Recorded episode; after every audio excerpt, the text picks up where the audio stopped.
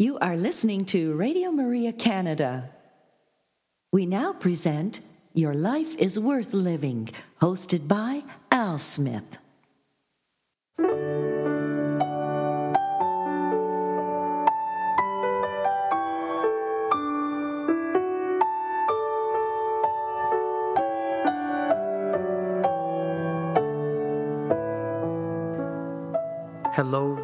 Family, and welcome to this week's edition of Your Life is Worth Living Reflections from the Venerable Archbishop Fulton J. Sheen. For over 50 years, Archbishop Sheen captivated audiences on both radio and television.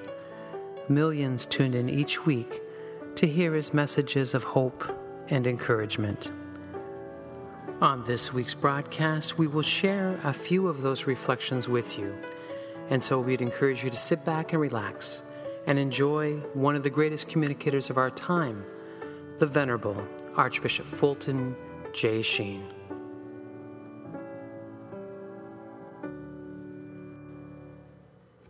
Hello, Radio Maria family, and welcome to another edition of Your Life is Worth Living.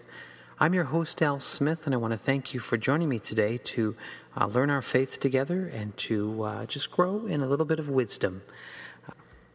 And I must say that Bishop Sheen has a great wit and wisdom to him.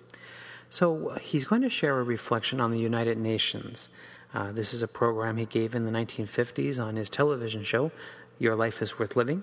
And I think a lot of us look at what's going on in the world today and think, who's going to save us? Who's going to get us out of this mess? Is it the United Nations? Is it our government? Uh, who is going to save us? Well, we know that our Lord is the Savior, and we have to trust in Him. Uh, but we also have to trust in the church and what uh, the wisdom of the uh, fathers of the church, of course, the great writers, St. Augustine. Uh, I mean, there are 33, now, no, 34 doctors of the church and uh, many fathers of the church. And you just have to go and read the old stuff, and you will be surprised of what uh, you'll learn. Uh, again, uh, trusted, trusted men and women who uh, guided us in the faith. And so he's going to give a reflection entitled Authority and Infallibility. And speaking of the Pope. And so uh, it's going to be a great hour together with you today. So let's begin in prayer. In the name of the Father, and the Son, and the Holy Spirit. Amen. Hail Mary, full of grace, the Lord is with thee. Blessed art thou among women, and blessed is the fruit of thy womb, Jesus. Holy Mary, Mother of God, pray for us sinners, now and at the hour of our death. Amen. Our Lady, seat of wisdom, pray for us. In the name of the Father, and the Son, and the Holy Spirit. So please enjoy this reflection on the United Nations given by the Venerable Archbishop Fulton J. Sheen. Friends, Last week when we were talking about property, we said that everything we received on this telecast went to the poor of the world, and then I just walked up to a to a camera and suggested that you give me a dime. And it was wonderful, the response that we received. Here, for example, is someone who sent us dimes in the form of Christmas trees. Say you're not allowed to photograph money, so you can just make quick shots, huh? That was a Christmas tree that somebody sent us from Industrial Steel. And the Ethyl Corporation here on Fifth Avenue sent these. Proved to be a pretty good filling station. And from Boston, Western Union didn't send these by wire, they mailed them.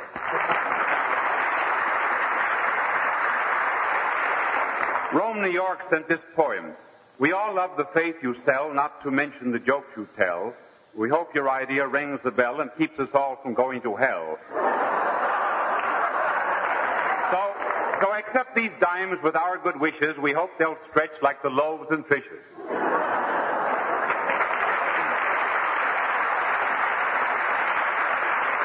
And then uh, the Boston Health Department, BHD. That now means Bishop has dimes. and then there was someone else, the Ursuline sent me this angel who has not the Dior look, but the dime look, which is much better and more fashionable. Someone wanted to know know our address. Well, that's very easy. It's 366 Fifth Avenue, New York. Now, I'll tell you where some of your dimes are going. Here are some pictures. Here, for example, is a school that we keep in Tanganyika. And here is a, an eye clinic in Patna, India. And next is a leper colony of ours in Africa. Last year we cared for 65 million people. About 90% of them were, were non-Christian. I really don't know how to thank you. Really don't. I tell you what I will do. Tomorrow is my favorite feast day. For everybody who sent me a dime, for everybody who intends to send me a dime,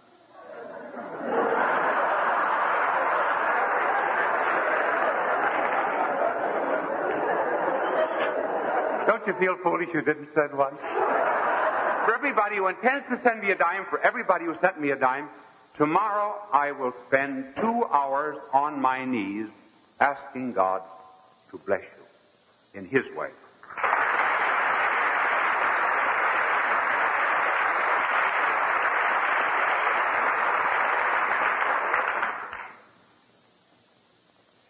Would it please you this evening if we talked about the United Nations?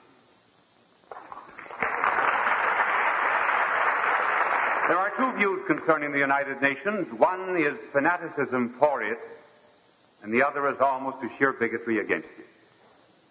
On the one hand, you'll find those who hold the United Nations is the sole hope for peace, and they regard every single criticism of the United Nations as a blasphemy.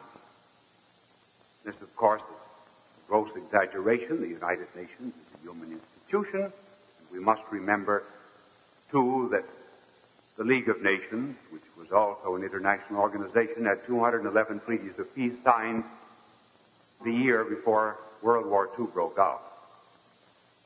Then, on the other hand, there are those who say that the United Nations is no good at all, that it ought to be abolished, that it is used only as a sounding board for Russian propaganda.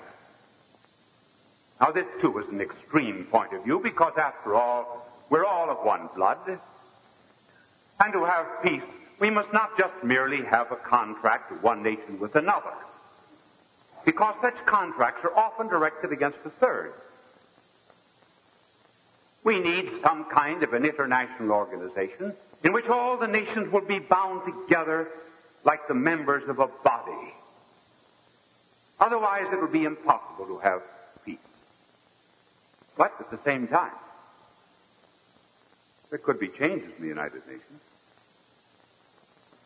Article 108 provided for some rather natural changes, but nobody took advantage of Article 108. Article 109 provides for extraordinary revisions and plans to have the problem of revision come before the United Nations in September 1955.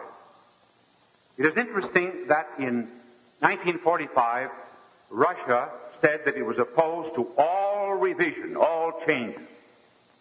The old reactionaries against all kinds of progress, Russia. their opposition to any kind of change reminds me of a story I heard Harry Hershfield tell the other night. It was about our commuters in the Long Island Railroad that held all kinds of vicissitudes in traveling. Man had heart failure at the station. And the clergyman went up to him. He said, You're dying, my good man. He said, You know you're going either to heaven or hell. Think about it. He says, I don't care where I'm going as long as I don't have to change at Jamaica.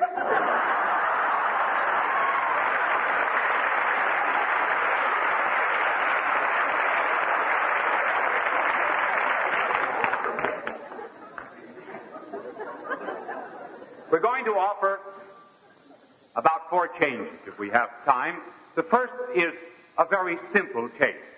And the first change is to turn the United Nations upside down. Now, this is the way the United Nations is set up. On the top is the Security Council, which is made up of 11 members, five of whom are permanent. They just simply cannot be thrown off. They're the big boys. Great Britain, the United States, Soviet Russia, Nationalist China, and France. Beneath them is the General Assembly. The General Assembly is made up of about 200 nations constituting a forum for discussion. They may present problems to the Superior Council, but they may not take action. In other words, the General Assembly is under the Superior Council. Our suggestion is to turn the United Nations upside down and put the General Assembly up here and put the Security Council at the bottom. Why? Because the General Assembly is made up of small nations. Small nations must depend upon justice, order, and law for their existence. The big nations can depend upon power, military, financial, and commercial. Let therefore the nations that are dependent upon law and order be in the United Nations charged with legislation, charged with judicial faculties, and let the Security Council, which is made up of powers, execute the orders of the General Assembly. Then we will have a peace that is rooted not in power, but a peace that is rooted in justice.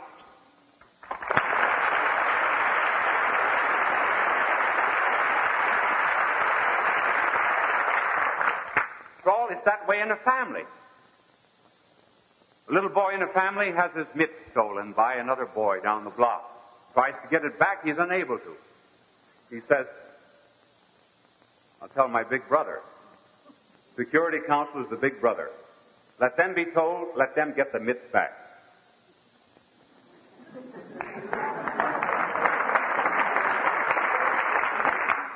The second suggestion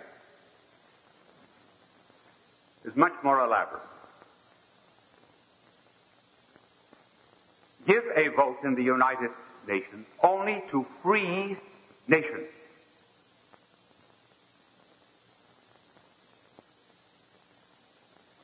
Now this is a technical point, but this is also a reasoning program.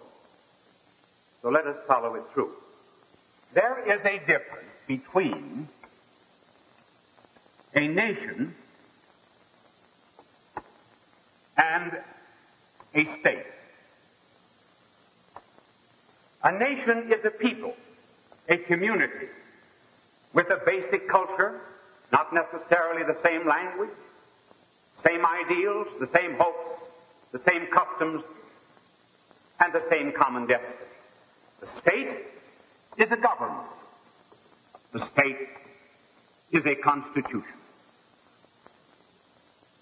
In the normal relationships between people, when they are free, the state is something that grows out of the nation. In other words, the people after a while found a government.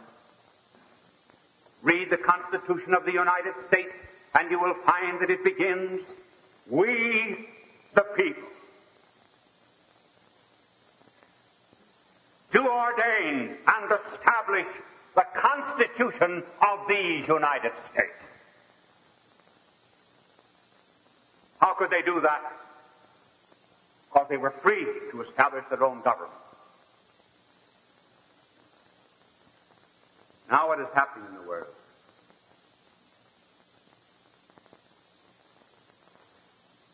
There happens to be a power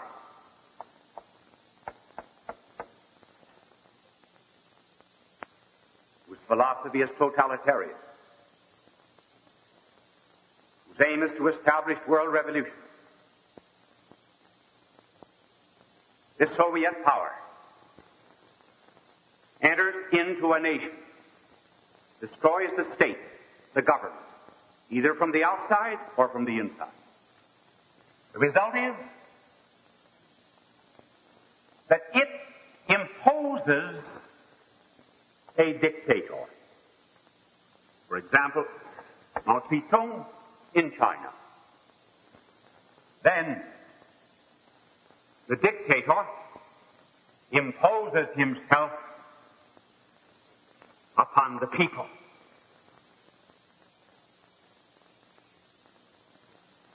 The relationship is very much like a gangster coming into a family, imposing himself upon the family, stealing the produce of the garden of the family, telling the little nine-year-old boy with a printing press that he is not allowed to print anything because he might print something against the gangster.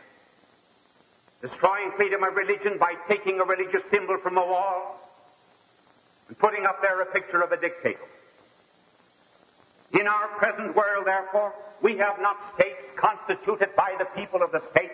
We have an imposition of a foreign power and a dictator imposed upon the people. With what result? With the result that the people of Poland, Latvia, Estonia, Hungary, Northern Korea, Northern Vietnam, China, and other countries behind the Iron Curtain have a government imposed upon them. They have never been free to choose their own representatives. Why, it was only a few years ago when the people of Poland were represented by a professor from the University of Chicago. Did he represent the people of Poland? He did not. He represented someone else. Why not, therefore, bearing this distinction in mind, when the question of the revision of the Charter and the United Nations comes before the nations of the world, say that from this point on, no states will vote unless the people are free and unless the government has been freely chosen by the people. How can the representatives, for example, of Poland and Hungary and Latvia and these other countries vote in the United Nations? Where do they get their freedom to vote? The people cannot vote. Let then the Security Council and the great nations of the world that still free say that from this point on, it will only be free nations that will vote and not puppet states. May there arise some new Patrick Henry that will say, give liberty to the nations or death to puppet states.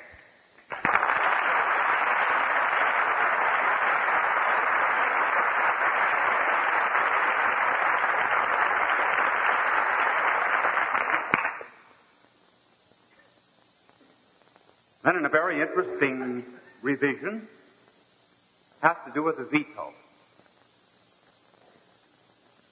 Everybody knows about the veto. Now, as you know, in the Security Council, there are five great powers. Each of these five powers have on substantive matters a right to veto any action of the Security Council, and therefore the United Nations. That means that it is possible to invalidate any ethical consideration, any diplomatic action on the part of the United Nations. Is that fair? Should there be a right of veto given to the five nations because they happen to be the five great powers? Let us see. Suppose you lived in a village where there were five policemen. These five policemen correspond to these five great nations. Five policemen are charged with the protection of property and human life and the preservation of order. Suppose one of the policemen robs a bank and shoots the night watchman. Because he was originally one of the five policemen, do you think he should have a right to veto prosecution, trial, arrest, and punishment? Then why should any of the five powers have it?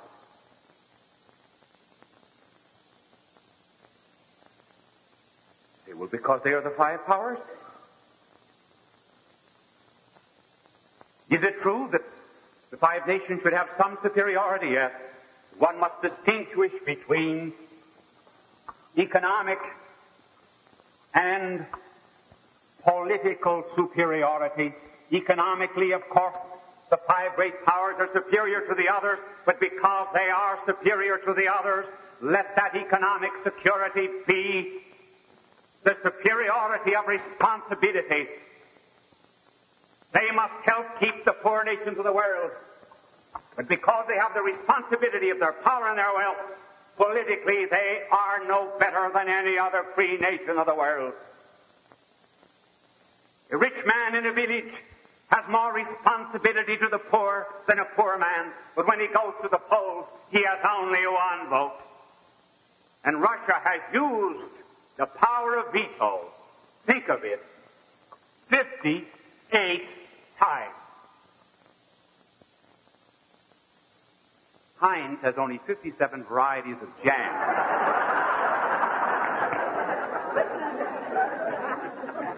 Russia's put us into 58 jams.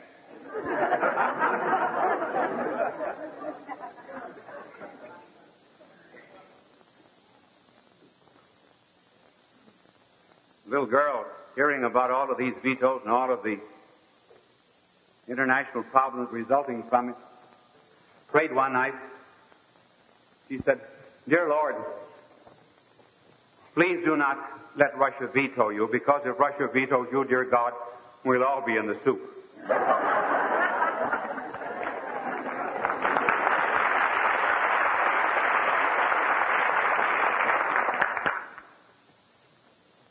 Those who are against any change uh, will be happy to know that this is the last suggestion, for want of time only. And this suggestion is that there be in the United Nations what is known as a quarantine. For example, in boxing, if a boxer is guilty of unsportsmanlike conduct, he may be exiled from holding a bout in certain states. In baseball, there is a very expressive gesture.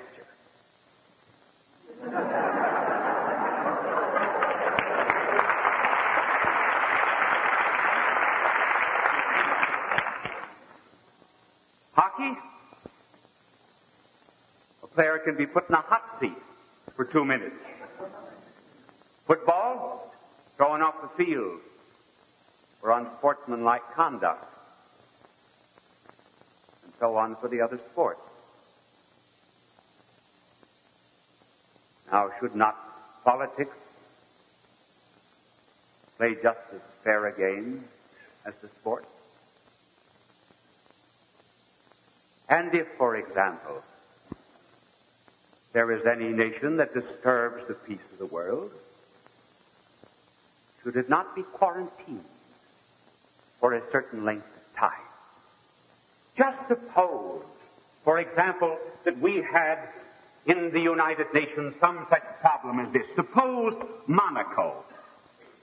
Monaco, which is a sovereign state, and whose territory is three-fifths of a mile in extent, and has a population of 20,000 people, suppose that Monaco finally decided to attack Russia. Poor, helpless Russia. Russia, with only 8,708,000 square miles, and with only 200 million people, do you not think that the United Nations should say to Monaco, because you have dared to attack these helpless people, you will sit on the sidelines for six months? And if Russia dares invade Korea, Vietnam, China, Formosa or any other free nation of the world, let the United States say, Petrushka the hot seat.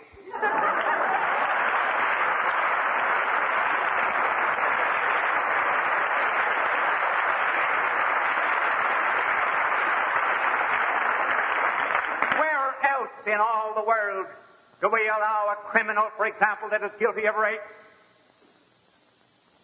and of murder to come into a courtroom and sit down with the judge. Why then do we allow it in our international courts of justice? If the United States would be guilty of invading Canada, then the United States should be quarantined. The same goes for any other power. The little boy that was very obnoxious in an office was discharged, and someone came and said, I'd like to have his job. I understand there's a vacancy. The boss said, listen, he didn't leave a vacancy. And you can say that with a certain big power that's destroying the freedom of the other people of the world. So that it resolves itself down to this. You cannot tie up, for example, a bundle if you go into the bundle. You cannot pack a suitcase if you go into the suitcase. You cannot tie up ten pieces of chalk unless you're outside of the pieces of chalk. How then are we ever going to tie together all of the nations of the world except by something that is outside of the nations themselves? Never by that I mean the sovereign law of God to which all nations are bound and to which they must subject even when the decision goes against them. And if we do not recognize this power, then we have to obey someone else's politicians. And heaven knows that if we do not obey our own politicians, we will not obey someone else's. The secret of peace was the message of Christmas. Glory to God in the highest, then peace on earth. Our sincere thanks to the Fulton J. Sheen Company, who has given us permission to share these broadcasts with you today. I invite you to make Bishop Sheen a part of your family audio and video collection.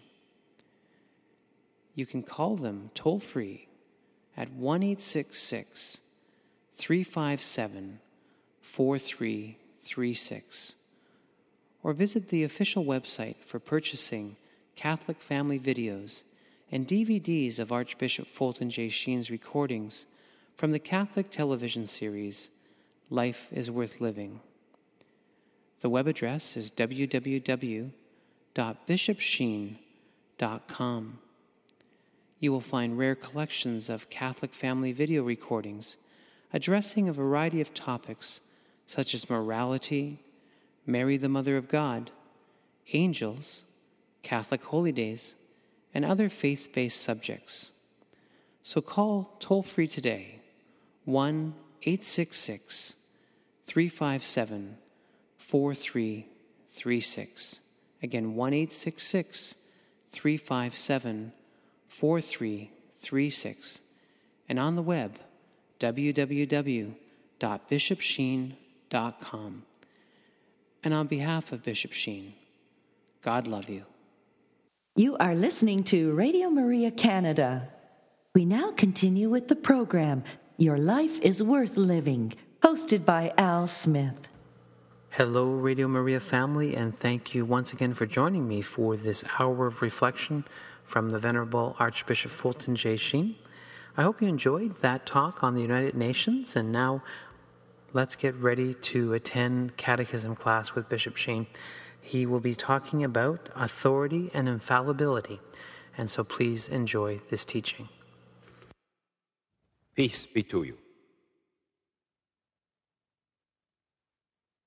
When I was a boy, I used to go out to a farm during the summer. And I often noticed how chickens used to peck one another.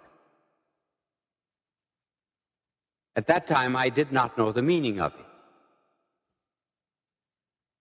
Then, just a few years ago, there appeared an article in Scientific American entitled The Peck Order. Some scientists, much more curious than I was, marked each chicken in the barnyard a little bit differently so he could spot them. And he noticed that there was a kind of a hierarchy and authority, a 400 among the chickens. And that when they lined up to eat, say, chicken 25 that lived on the wrong side of the tracks would always be at the far end, the last one to be fed, or else stay at the end of the barnyard. Then the chickens would begin to try and get into the 400. And chicken 22 would peck 21, and if 21 ran away, then 22 became 21. And this is now known in scientific order as the peck order of chickens. We know that it exists among human beings. We peck at one another in the business world to try to get ahead, trample upon one another. Monkeys do the same thing. Monkey trainers will always watch a group of monkeys to discover which one is the leader. Then they train the leader and all of the others follow. I say that this striving for authority is both in the animal kingdom and in the human order. But when the good Lord came to this earth, he did away with the peck order. And he introduced an entirely new principle that the first should be last and the most important should be the servant of all. We notice this in two incidents in the life of our blessed Lord. One was the night of the Last Supper. Here the twelve apostles were gathered about our blessed Lord, and he took off his outer robe, girded himself with a towel, and began washing the feet of the apostles. When he finished, he said, You call me Lord and Master. And you do well. I am your Lord and Master. But if I wash your feet, then you wash the feet of one another. And he said, Among the Gentiles, he who was greatest lords it over the others. He told his apostles to be the least. Here was the introduction of something new in the order of authority. Namely, authority is for service. And particularly those who are low and least. Then he introduced another idea after his resurrection. The scene was alongside of the Sea of Galilee the Sunday after the resurrection. There were seven men out in a boat fishing, and our blessed Lord appeared on the shore. John was the first to recognize our blessed Lord, and he said, It's the Lord. And the impetuous Peter dives into the sea, swims the hundred yards to the shore. Then, if you read the scriptures carefully, you'll find that a few verses later, Peter is back in the boat again. Now, I wonder why he did that. He helps the others drag in the fishes. I think the reason is that when he came to the shore, he saw our blessed Lord standing near a fire. And that reminded him of another fire about 10 days before. The fire in the courtyard of Caiaphas. And Peter then remembered that he had denied our Lord, so he got away from him. Now, when he comes back, our Lord now gives to Peter authority over the church. Our Lord had called himself the Good Shepherd. He now makes him a shepherd. As our Lord in the scripture is called the rock in the Old Testament many, many times, so he made Peter the little rock of his church. But what was the condition upon which he conferred authority upon Peter? What did he say before he gave authority? Feed my lambs, feed my sheep. Three times he said, Do you love? Do you love?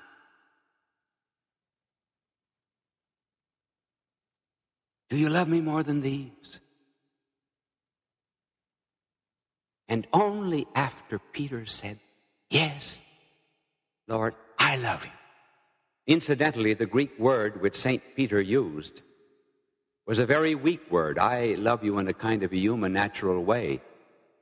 Peter was not going to affirm greater love than he could now actually show.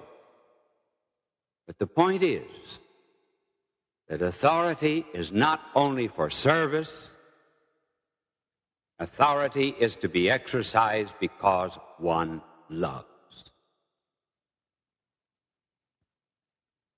This was the new principle of authority introduced into the world service and love. Now, a second point. How did our blessed Lord exercise his authority? And how did he propose to continue that authority through the centuries? First of all, how did he exercise his authority? He exercised his authority always through his human nature. Because you believed in the divinity of Christ, if you heard him speak, you would hear just human lips moving. But you would say it's the Son of God who speaks. So our blessed Lord taught, He governed, he sanctified through this human nature, through this body of His. It was the instrument of His authority. Just as, for example, I write through a pencil. So he exercised his divine powers and communicated his truth through this human nature which he took from Mary. A step higher. He now proposes to communicate this power, this truth, this authority, and he communicates it to his apostles. And the apostles became his new body. Not a physical body, We sometimes call it a mystical body. And he wills to communicate now his truth, his authority, his power to his apostles, whom he had chosen with Peter as the head. Now, our blessed Lord, who had said, I am the truth. Every other teacher said, Here's the truth in this code, in this doctrine. Our Lord said, I am the truth. Now, to this body of the apostles, to his church, he said, My truth I give to you.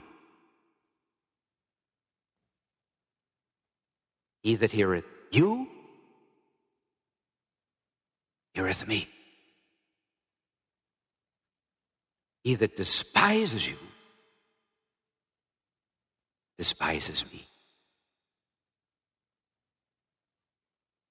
There was no doubt that he was communicating his truth. And his power.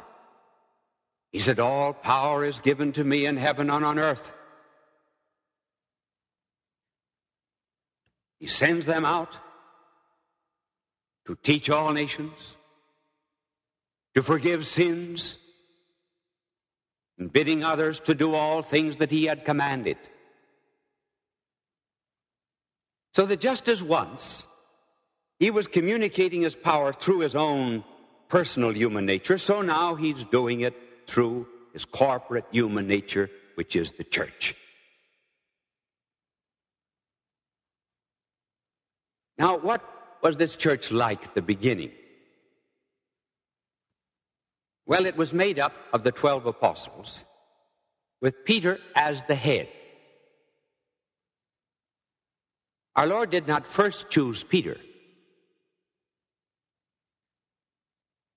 and then the other 11. He chose the 12. And then he put Peter at the top. After all, everybody has to have a head.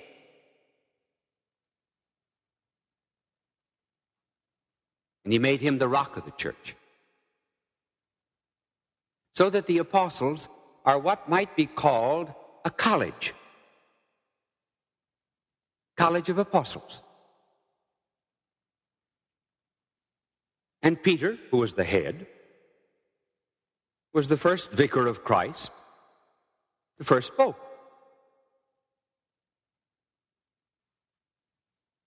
Our Lord said now that this truth and this power that He communicated to them was to continue even to the consummation of the world.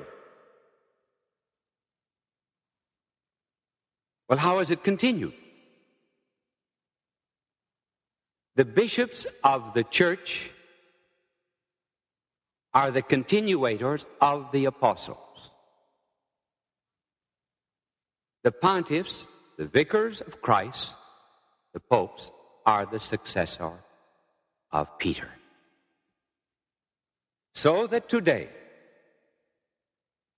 the church is governed by the College of the Apostles, the College of Bishops,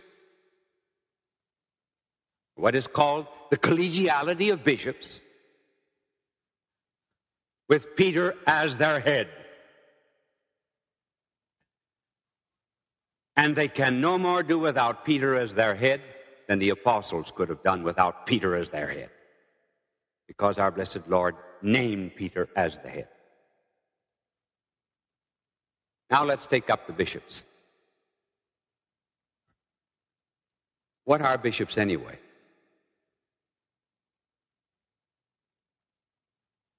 Well, fortunately, I'm talking to you through a record. And you do not know me well, and do not judge the bishops of the church by me. But I will tell you what a bishop is.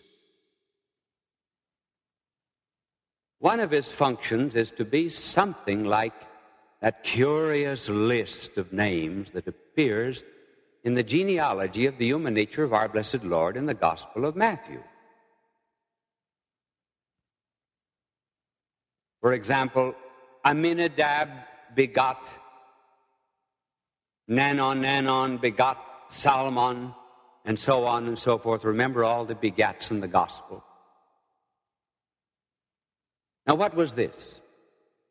This long list of judges and kings and prophets and men of the Old Testament were a kind of a proof that our blessed Lord was the one who was expected through the centuries.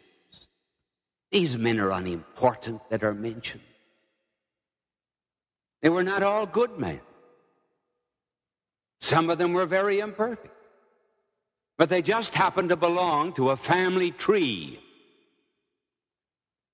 And if you had ever challenged our blessed Lord and said, we know that the one who is to come belongs to the tribe of Judah and also is a descendant of Abraham. Our blessed Lord would have pointed to his family tree and he would say, There you are. There's the proof. I can show you my line. That was the purpose of these rather insignificant men. Now you come to the bishops.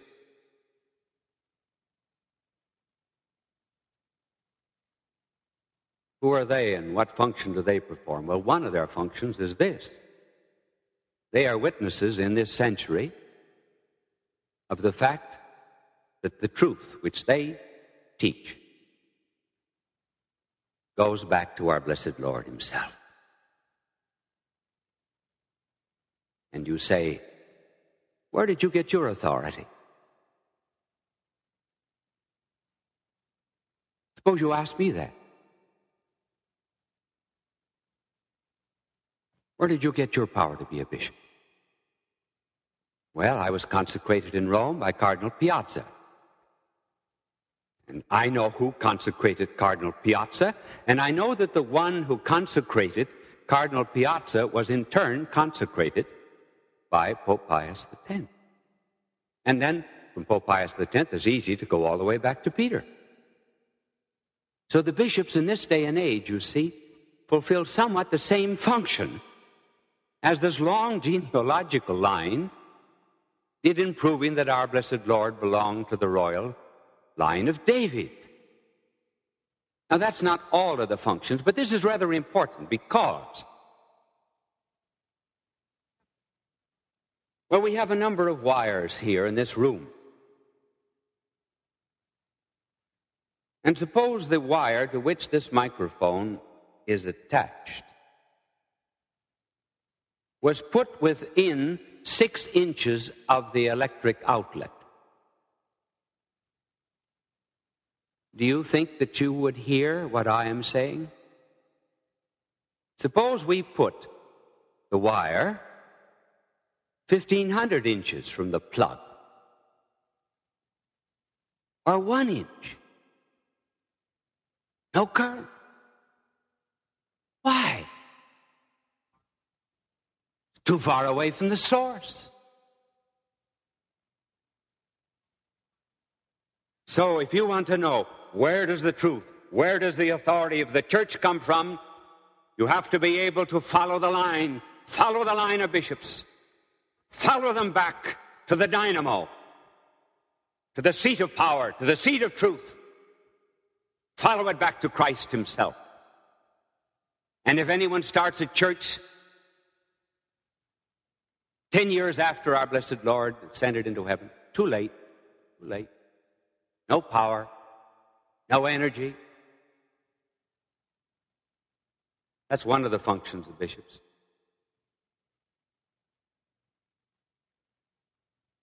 And the bishops, too, remember, are called to be shepherds. And going back to the authority of our blessed Lord, we do not belong to a peck order. We bishops are supposed to be servants. You laity are not our servants. Priests are not our servants. We're theirs. And we're not just administrators, we are shepherds. We can turn into administrators in an affluent, rich country, but that's not what the Lord wants us to be. We are to be shepherds. And furthermore, we are not just the head of a diocese. We are first consecrated for the world, then for the diocese.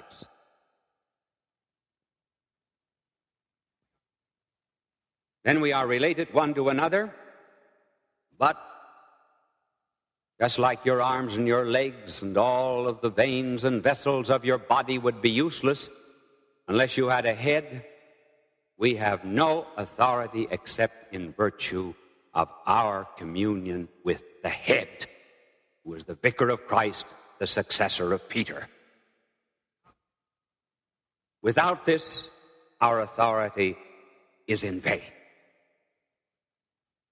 Now, you've heard much about the infallibility of the successor of Peter, the Pope. Honestly, if there's anything which people do not understand, is this notion of infallibility. I heard one woman saying to another woman one day, Oh, she said, you know, the Catholics believe that the Pope is omniscient, he knows all things. And the first woman said, Oh, no, that isn't true. They don't believe he's omniscient. But she says they do believe that he is inflammable.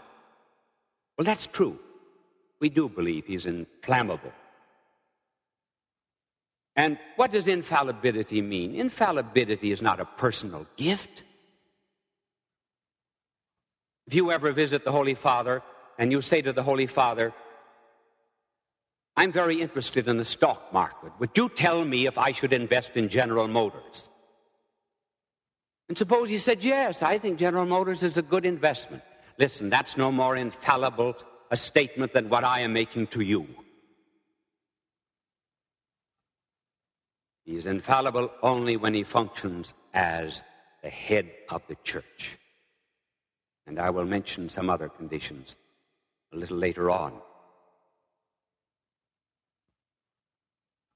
Furthermore, infallibility is not a positive gift. It is a negative gift. Infallibility is taken from two Latin words, in and fallor not to be mistaken. Our blessed Lord said to Peter that the gates of hell, that is to say, the judgments of error and sin, would not touch him or his church. It's not a positive gift. He cannot, for example, make an infallible statement on literature or science. Many people think that infallibility is like a faucet. That the Holy Father goes to this great faucet of infallibility, turns it on, and the truths just pour out. No, that's not infallibility. Infallibility is a levee. It's a levee that prevents the river of truth from overflowing and destroying the countryside. The difference between a river and a swamp is that the swamp has no banks or limits, and the river has. And to be infallible, the Holy Father must fulfill three conditions. One, he must speak as the head of the church. That is to say, the head of the church composed of all of the bishops of the church. Secondly, he must speak on the subject of faith and morals and thirdly, he must address himself to the entire church and not to any member of it or not to any one country. Many a pontiff goes through life without making one single infallible decision. Not a one.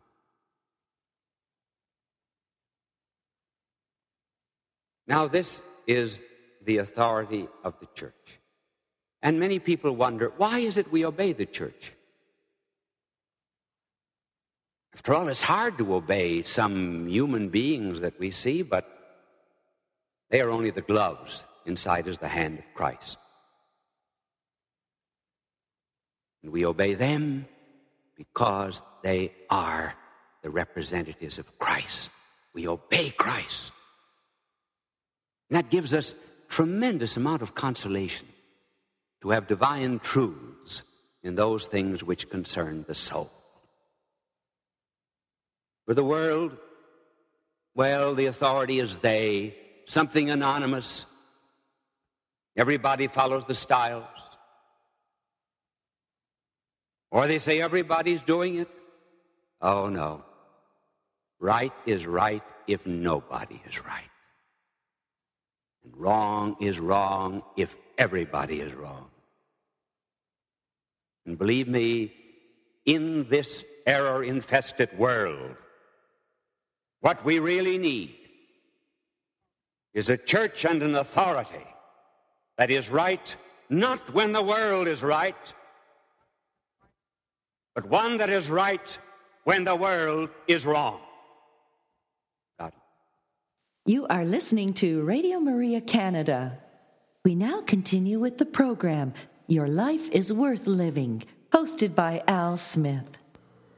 Hello, Radio Maria family, and thank you once again for joining me for this edition of Your Life is Worth Living.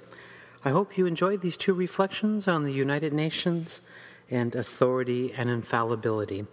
And you could re listen to this broadcast uh, by visiting our website, and uh, you'll just click to the on demand button uh, for Your Life is Worth Living program, and you will see our program list from episode number one until this present program. So uh, we've got it all there for you uh, whenever you're ready. So to listen on demand. And so until next week, may the Lord bless you and keep you. May the Lord let his face shine upon you and be gracious to you. May the Lord look upon you kindly and bring you peace. You have been listening to Your Life is Worth Living, hosted by Al Smith, here on Radio Maria Canada.